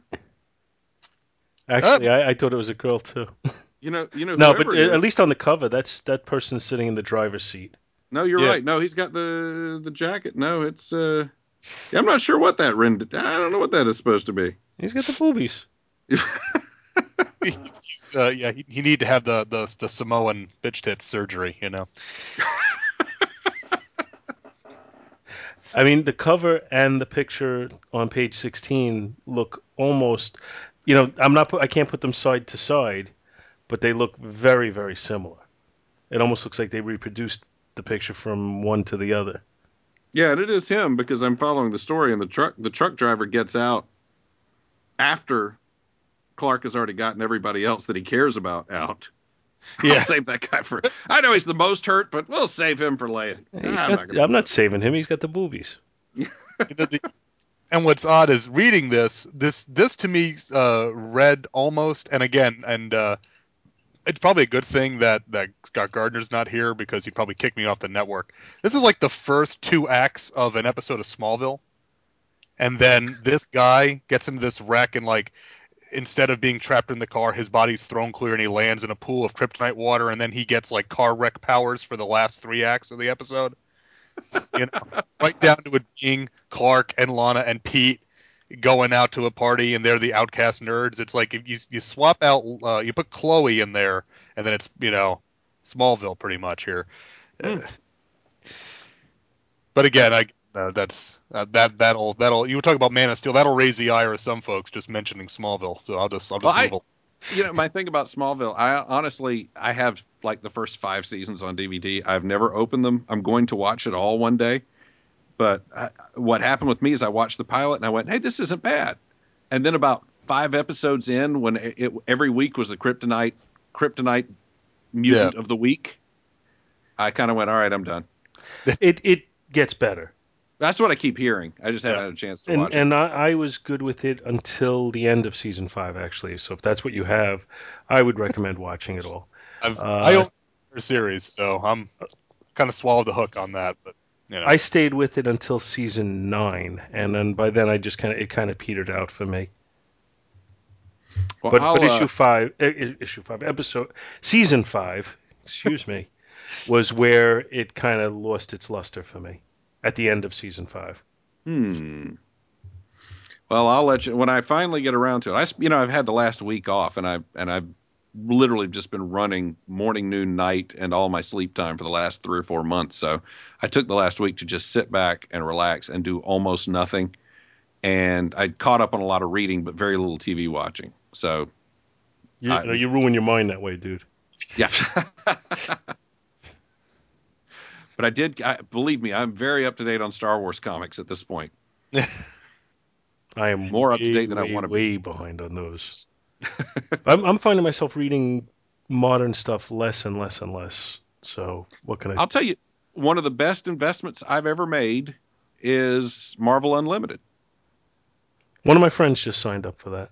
It is fantastic. You know, I got it for free. You know, they shot X Men, part of X Men First Class down here, and so when they when it premiered, I wanted to have the radio stations out there and do a big deal and do a prize pack. And I contacted Marvel about it and say, hey, can you guys give us some of these to give away? No, we can't do that. There's not enough lead time. But if you'd like to try it for a month for free, we'll let you. so I did and got hooked. And I read probably 100, 120, 125 comics that first month just on that service. Right. I'm, I'm told it's about five months behind what's on the. Uh, Yeah, it's the- not the a new, bad lag. rack. They hold just enough out so that it kind of pisses you off, and you got to buy one or two if you, if you want to read everything. Like they'll That they'll really have would a, piss me off, though. they did they there was a series that Straczynski did called the Twelve, it was a twelve issue series, and then a thirteenth issue wrap up, and they had one through eleven and the wrap up. Oh, that would piss me off. That really did because I didn't know. I I got they said we've got twelve issues, and I said okay, it's a twelve issue mini. Here we go. And got to eleven and went oh It's Never like okay, mind. we finally convinced you that we. What is it? It's about like sixty-five dollars for a year, something like that. it's sixty nine now. Yeah. Okay, so we've come up with a price that we think is fairly reasonable, Mhm. and that you know you you could afford to pay that for a year, but just to make sure that you're not too happy, let's leave some things out so that you'll pirate it, Yeah. and then But you, you know what? realize why should I spend that sixty-nine dollars a year? That service was why I went out and finally got a tablet because I had that service. And do you know how hard it is trying to take a laptop into the tub? no, I don't. Because I'm trying to read it, and I can only have it on this laptop, and I'm trying to I read in the tub, and I'm trying to take the right. laptop in there with me. Uh, I'm, I'm sorry. All, I'm- all I'm thinking of there there is a there is a movie from like 1974, a Bigfoot movie called Shriek of the Mutilated that has a scene where a girl grabs a toaster in the kitchen and takes it all the way down the hallway to electrocute the guy in the bathtub. And So she's got quite the extension cord. Yeah, a huge extension cord on your toaster, which you usually need. I know I make Yes. toast over the house, you know. So that's all I could think of. Well, you as electrocuting yourself by accident with the laptop that's plugged into the wall. I generally But find that I make toast in the tub. I actually make it with my laptop, so I'm not sure. But I went, I, I went and got an iPad, and I thought, well, this is it. I'll just do this, and I'll have the Marvel thing. And I got it, and they didn't have an app, and it was flash based, so you couldn't use it on an iPad. Yeah, So I was furious. I was like, I just wasted seven hundred dollars on this. So, but if I found a couple other uses for it, thank goodness. It makes a real good paperweight. Yeah, but th- now they've got an app, so I'm very happy. And now I never use the Marvel Unlimited, but when I do, I think it's great. Hmm. and I- I- it fits in the tub. Fits in the tub. Yeah, I, This I show like has been pro- brought to you by Marvel Unlimited. you know, as, as we talk about a DC book, I, I love on the cover, Soups is you know Superman's ga- uh, ghostly image is in the background, and again, it it I guess it's supposed to be regret, but it looks almost like, whew, man, good thing I dodged that. Could have hurt if I wasn't an, an superpowered invincible alien. It's uh, you know when I look at that, I actually see the same look I get when my son's doing something really stupid. oh, and it this, it should be a little weightier than that. Mm. Although the stars kind of combine, there's kind of a star field. He's sim, you know, he's kind of transparent, and it almost Yeah. makes him look like he's got scales on his chest. Yeah, kind of like or Captain America's, you know, Yeah. chain under his His shirt. nail. I, I, I thought it was a good issue. I, I'm I That's not bad. you know, again, growing up in the '80s, I, I just I just had a discussion with this uh, very topic with Sean Engel because he's been reading a couple of like PSA style Green Lantern books all came out in a row apparently, and um, you know, I, I grew up in the '80s. I love PSAs.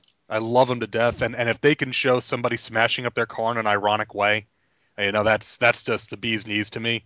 And uh, so I, I I don't have a problem with PSA. Uh, comics, and I like that they actually take the time to show the wreck in an ironic way. So uh, you know, this needed to be a little tag, you know, brought to you by the National Ad Council, right There at you the go. end. And that'd be perfect.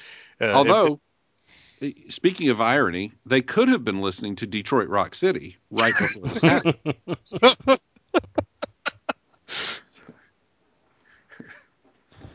Or Just to maybe bring Paradise by the again. Dashboard Lights, well, which would also be in that era. yeah, true. But Detroit Rock City is about a drunk driving crash, and yeah, Yeah, but Paradise by the Dashboard Lights is about something much better in the car. well, that's and that may have been. I mean, that you know that before they tell you what it is, you could almost draw that conclusion. Mm. well, you well, you know what they say: two out of three ain't bad. So Wow. See, I'm trying to steer it back to Kiss, and you keep sticking it on Meat Loaf. well, you have to excuse me. I literally ate meatloaf for lunch today. Ew. I had leftover meatloaf. Yes, it was delicious. I think that's the only kind of meatloaf there is. Yeah, meatloaf is no fresh meatloaf. so it's all leftovers. Yeah. It's all rehashed and warmed over. Yeah. When I was in college, I remember Burger King came out with the meatloaf sandwich, and I went, "What? People stay, people go out to eat because they don't want meatloaf." I have to convince my wife to make meatloaf. I love meatloaf, but you know. All right. I think I've exhausted this book. I think I think we've uh, book has exhausted us. we've gone on enough, enough on enough tangents with this one at this point. Maybe it's time for our independent, and we have kind of a different independent this time. Yeah, Yes. you know we have a we have a very straightforward uh, Bronze Age Captain America book for Marvel. We had a very serious, very uh, st- um, you know staid uh, Superman book for DC. So keeping with that trend, I really wanted something with some weight to it. So I have from Gold Key, uh, Huckleberry Hound number thirty six. Uh, which was released on November 1st, 1968, with a cover price of 15 cents. The only credited creators are William Hanna and Joseph Barbera. There are no credit, uh, no creators anywhere that I could find online or in the book itself. You couldn't find them online.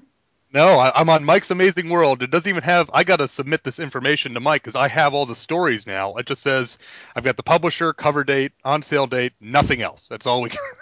Uh, Yeah, the uh, you know the Hanna Barbera were the were the kings of doing things as cheaply and quickly as possible, and apparently that also translated over to Gold Key doing their comics. So, um, our cover is a very simple cover. It's a yellow background with Mr. Huckleberry Hound riding a unicycle with his arms folded across his chest. Sitting on his tail are Pixie and uh, Dixie, everyone's favorite duo of mice. Unfortunately, Mr. Jinx nowhere to be seen. Uh, it's like a good Hanna-Barbera cartoon. This is broken up into several stories, which we'll take a look at. The first stars Huckleberry Hound and is called Hawaii Bound Hound. And Huckleberry Hound is go is riding on a boat and he is going on vacation in Hawaii.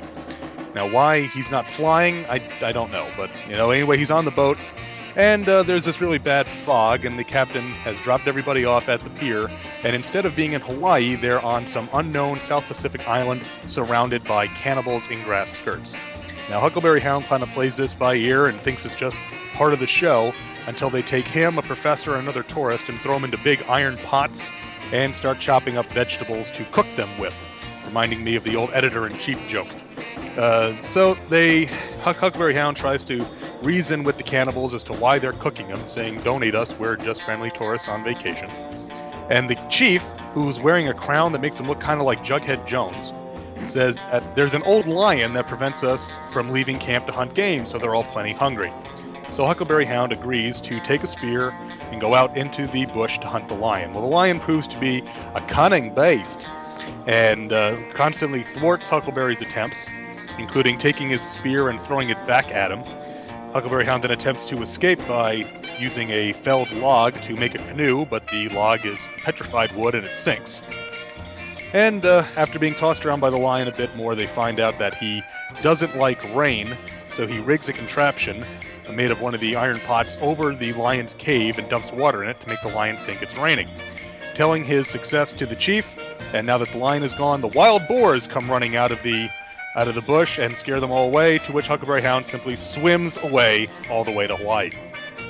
Uh, th- this one to me really plays like an episode, like a, a segment of Huckleberry Hound from the cartoon. It's about the right length, the right number of gags.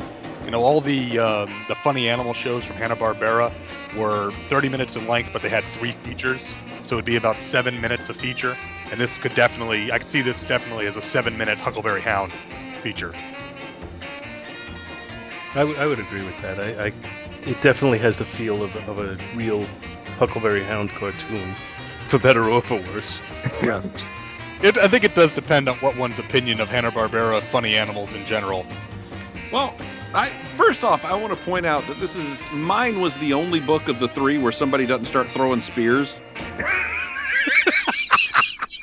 'Cause- You got a point, and uh, I, 'Cause I, if I, you I gotta say, in in very very different ways, Luke's book and my book both did their share of hurting race relations. yes, yes. Because when Layla, well, never mind. I mean, I, you can't even use the term you would use because it doesn't sound Yeah. right. No. But let me ask the obvious question, and you guys have already thought of this, I guess. I'm assuming. If these guys are cannibals, and Huckleberry Hound is a dog, what does he care? yeah, go ahead and eat them. I'm fine. Jay, Mr. Cannibal, I don't know about that.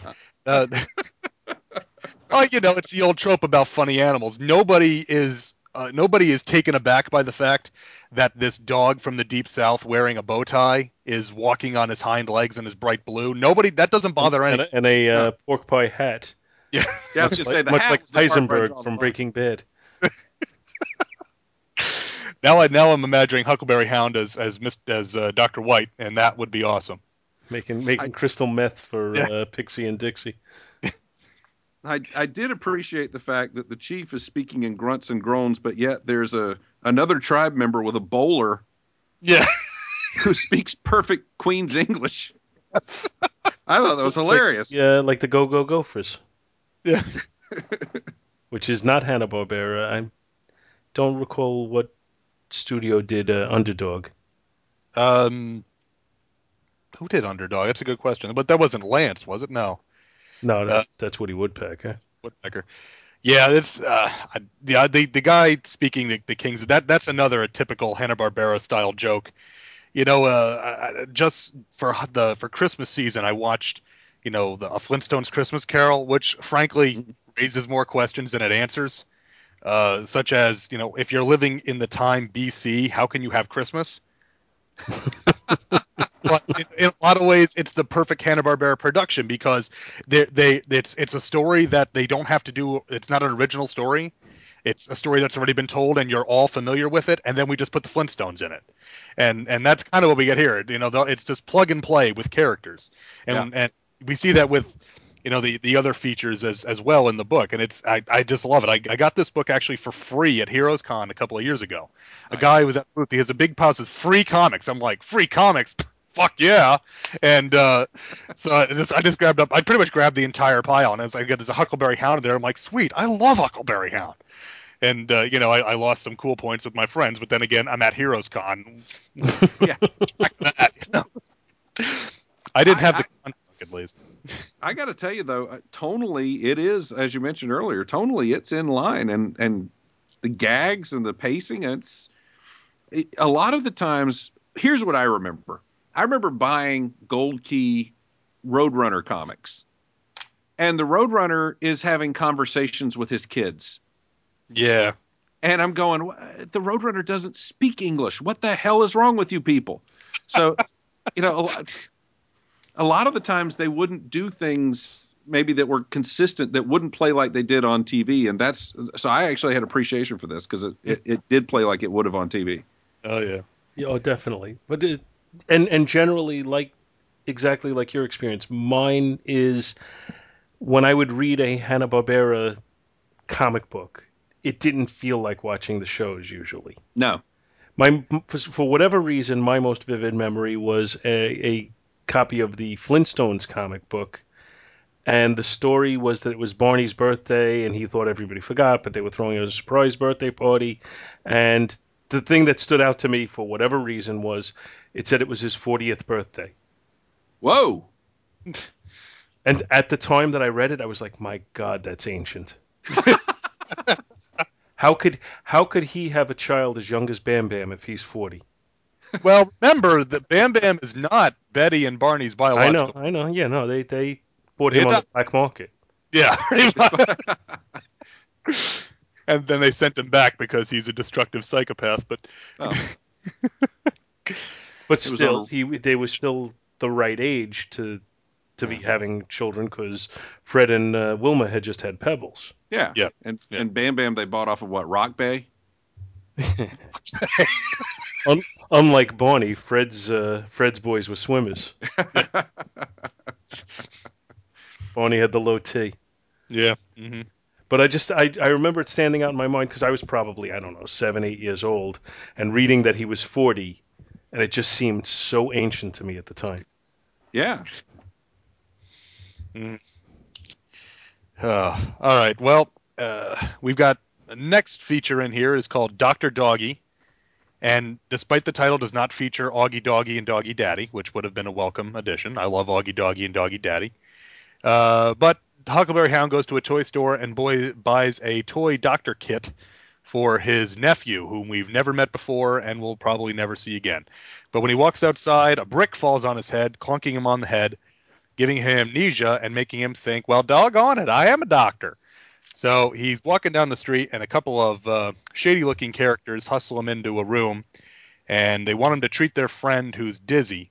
And so Huckleberry tries to treat his friend with the toy uh, doctor equipment, including a stethoscope that doesn't actually work. And he says, Your chum's ticker isn't ticking.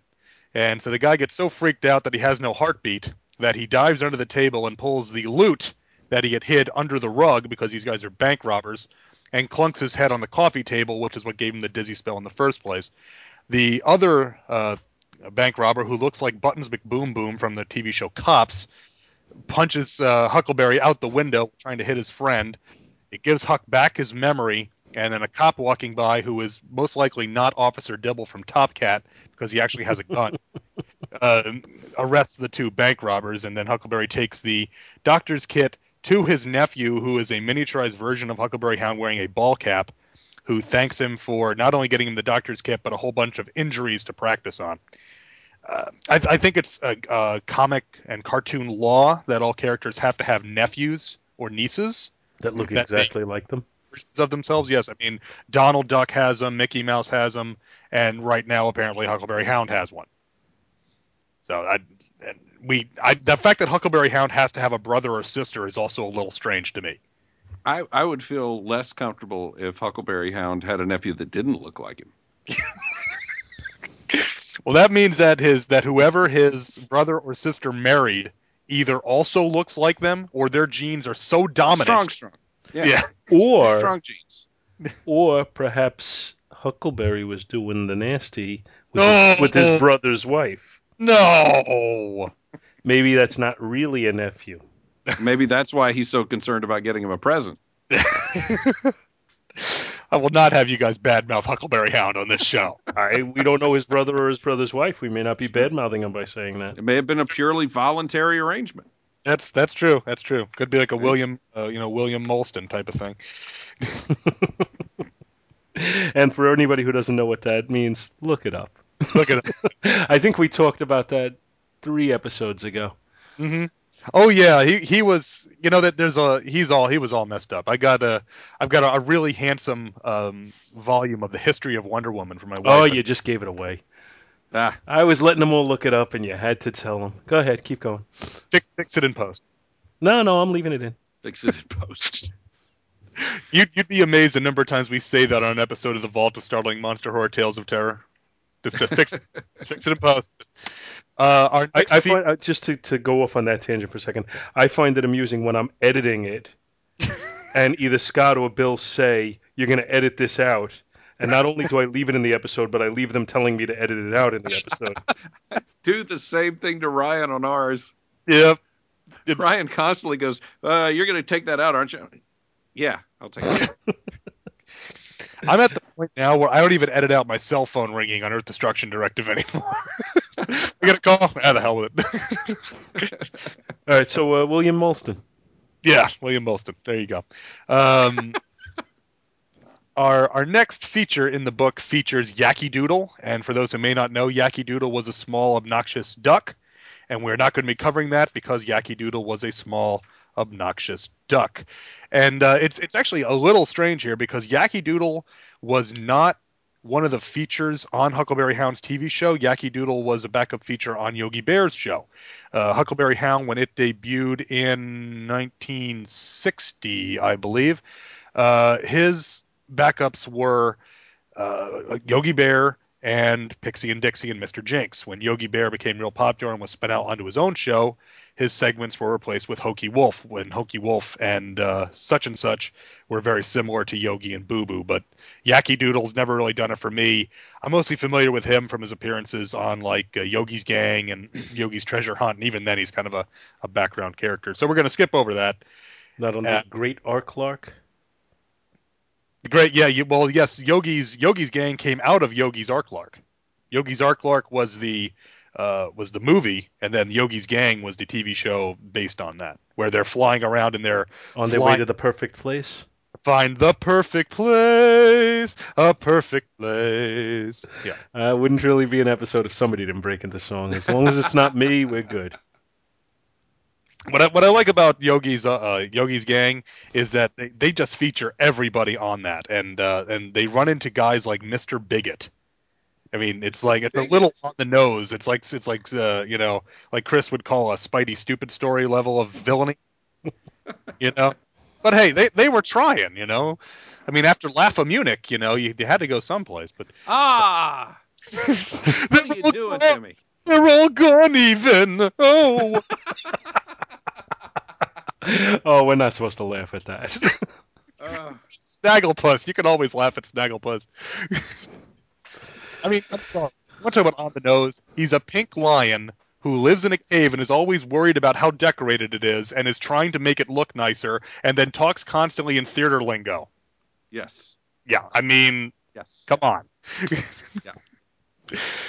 All right, our last feature stars Huckleberry Hound is called Rugged Rover. And at a city auction, Huckleberry Hound gets involved in bidding on a pirate type chest. They don't have no idea what's in it, and he wins it for 150, uh, some kind of denomination. They don't say what. So Huckleberry takes the chest and runs home, opens it up, and finds an old carpet. And he thinks this thing should go to the dump. And the carpet takes off flying, and it's a flying carpet, and it flies all the way to the dump. So Huck drives in his uh, red convertible out there and tells the uh, tells the magic carpet, "Now fly around town, old rug." So the flying. Oh, flying but carpet wait, around. wait. Oh, yeah. He he gives the kiss off. He gives the kiss off to his convertible, which gives him a dirty look. Yes. Farewell, old groundhog. This pup is going to fly from now on. And you see that look? The car is Yeah. shooting him. Uh, you know, isn't it? There's, there's uh, hell hath no fury like a convertible scorn. Christine. Yeah, pretty much. It, it is a red convertible. it could be a 58 Fury. You never know. Yeah. This Is that was Keith Gordon. In the role of Huckleberry Hound, Keith Gordon. So Huckleberry flies through town, but flying carpets being rare, everybody starts yelling at them. Uh, there's one guy yells, "Police! There's a prowler outside my penthouse!" And then I love this guy yelling, "Go back to Mars!" Go back to Mars. and then someone, That's how we would treat the first contact, by the way. Go back to Mars. they took our jabs. I know if I see a Martian, what I'm doing is I'm throwing an anvil at him. That's That's right. I love we, we take a hard left into Warner Brothers cartoons there as somebody flings an anvil. Now, who exactly has the strength? An anvil at somebody. It's it's adamant. That's who it is. Scat! I'm gonna get you, Scat! Who's got the strength? Who else? With respect to the bins. Yeah. Arnold. Come on, get out of here. Go back to Mars. There's a flying dog out there. Go back to Mars, we'll give you air. Uh, so Huckleberry Hound flies a bit higher, and then the Air Force buzzes him. And uh, because the story hasn't hasn't gotten strange enough, he lands in the woods and is met by a witch, who ties him up and takes him back to her, of course, candy-shaped house. Now the witch has the intention of taking a basket of candy and sending it into town to lure people out so that she can uh, bring them here to catch children to eat. So she throws Huckleberry Hound in the candy house and watches as his carpet is sent off to town. Now the carpet lands, and we don't see who it's luring, but it seems to be luring a pair of folks onto uh, itself with its basket full of cookies and candy canes, and they fly off. Back at the candy house, Huckleberry Hound attempts to get a knife to cut his ropes. Instead, gets the witch's spell book and falls on his lap, and he reads up. And uh, when uh, the carpet comes back, the witch runs inside, but there's nobody on it, and but she hears voices. So she gets scared of the flying carpet with talk that's talking without people on it, and runs into Huckleberry Hound, who kisses her on the nose. And he read in her black witchcraft manual that it will make a witch disappear. So, cutting himself free, he runs out and finds who's in the picnic basket? No, not Yogi and Boo Boo. It's Pixie and Dixie. And uh, Pixie and Dixie says, "Yo, fellers, can eat yourself silly hair. It's all yours now." And so Pixie and Dixie run off to gorge themselves stupid on her candy house. And uh, Huckleberry Hound sees the fighter jet that buzzed him earlier and is reminded of something he saw at the dump. So he flies back to the city dump, and there happens to be fuselage of an airplane. And a few Well, car- where else would you put it? clearly you just sent it to the dump. I mean, Yeah. I, I love that it also has patches on it, like it's made of fabric. The and uh, I so have this fuselage in the garage. Might maybe get rid of it. and so he he carpet tacks the uh, carpet underneath the fuselage to look like wings, and says, "Nobody stops to look twice at me now. If they did, they might notice my loom-made wings even have fringe on them." and that's the end. And then we get Gold Key educating us on the of the supplemental topic, which is on the Ankylosaurus, because Huckleberry Hound and you know armored vegetarian dinosaurs go hand in hand. So Now, I assume this is to satisfy the legal requirement that if they're going to ship it through the mail, that it had to have X number of pages of text. yes, Probably. I'm going to bet that Gold Key and Charlton were awesome for doing that. As a matter Yes. of fact. Or was a matter to get the magazine shipping rate? Yes, yes. Had to have text pages. Yeah, and Well, and I- there's a, And and I'll you just- look at it, there's not a hell of a lot of text there either. Oh No. no, it's It's, it's I'm sure it's whatever the minimum is.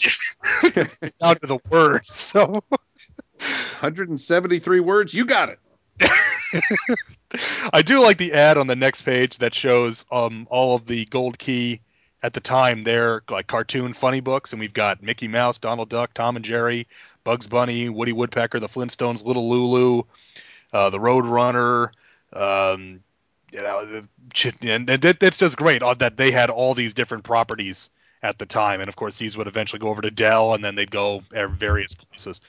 Uh, this this last feature, this is just bizarre. I mean, this is clear. This is again, I I suppose I could see this as a seven minute short, but usually they weren't that creative. Uh, You know? of the three, this is the one I see least in my head as a as a short. no. Well, that has Pixie and Dixie in it also helps. They they rarely crossed.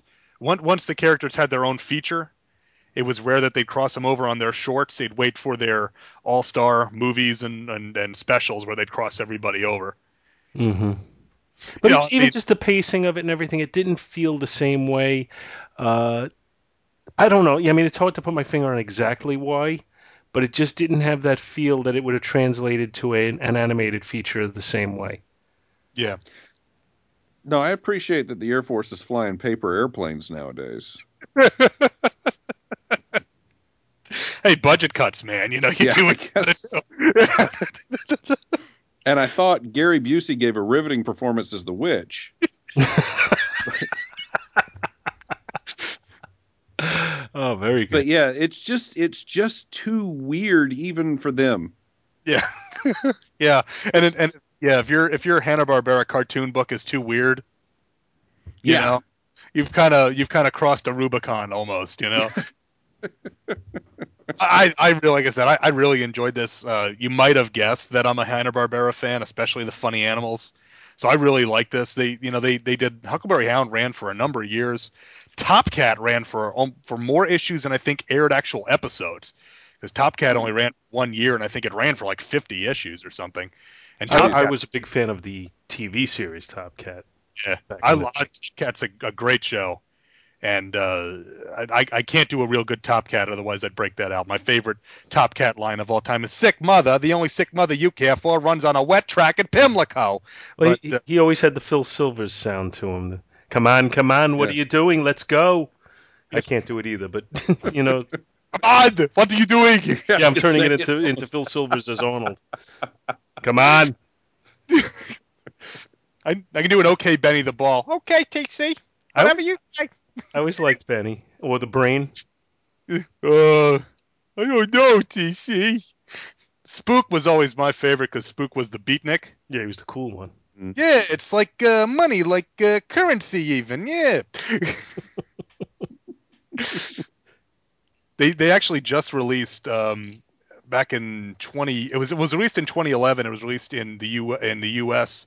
in 2012. A Top Cat feature, which was actually made by in Mexico. There's a Mexican animation studio that got the rights to do a Top Cat feature, and um, it's it's exactly what you'd expect from a Top Cat feature film but it is it, it which is to say it's it's Top Cat and the gang trying to pull schemes on people. So it, it's it's it's I think it's worth In watching. Cancun. that would have been awesome, but no, it's not. And then them in them at an all inclusive resort. That that'd been great. Man, why didn't you write this movie, Paul? if only. You know, if anybody works for any of those studios and wants to give me a call, I am available. But yeah, I mean, I, I really like this comic personally. I had a lot of fun with it. This this one sits. I've got a box sitting in my bedroom of kids comics for for my uh, for my kids uh, appropriately, and uh, so this one sits in there for them to flip through whenever they come in the room, so they don't you know uh, grab an issue of Hundred Bullets or something instead. So uh, I, I really liked it. I, I thought it was fun. The, these are these are surprisingly hard to come by.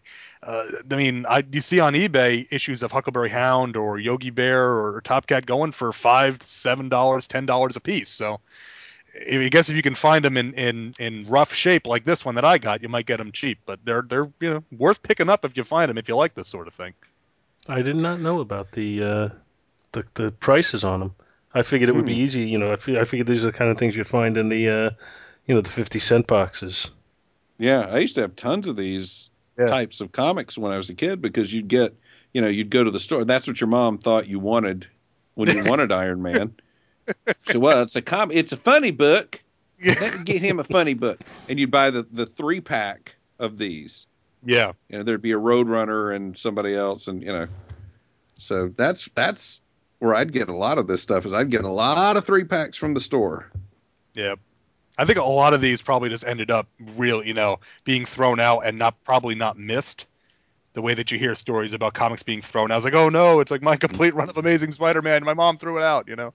My complete run of Huckleberry Hound. oh, Ooh, Ah. oh, my Huckleberry Hound comics. When back way back when, when I started collecting comics, my dad insisted that he did have a copy of Action Comics number one as a as a young boy that his mom threw away. Mhm. Now I don't know if that's you know if that's just uh, in his mind he decided he had it or if he really did. You know, but that's, he would have been in the right age group. Yeah, yeah. Hmm. Well, it's like my, my my very good friend Bob. His dad told him for years that um, that uh, that Bob's grandfather was in King Kong but had his scene cut. That he was the policeman that yelled, "Come on down, Kong! We know you're up there." But uh, so you never can tell. Mm. the old man's just screwing with you. we know you're up there. That's my my dad and my brother spent years telling me that the pilot episode of Star Trek had them launching the Enterprise from a giant slingshot. so that's and that's what I believed until many years later when I found out there really wasn't an episode where they launched it.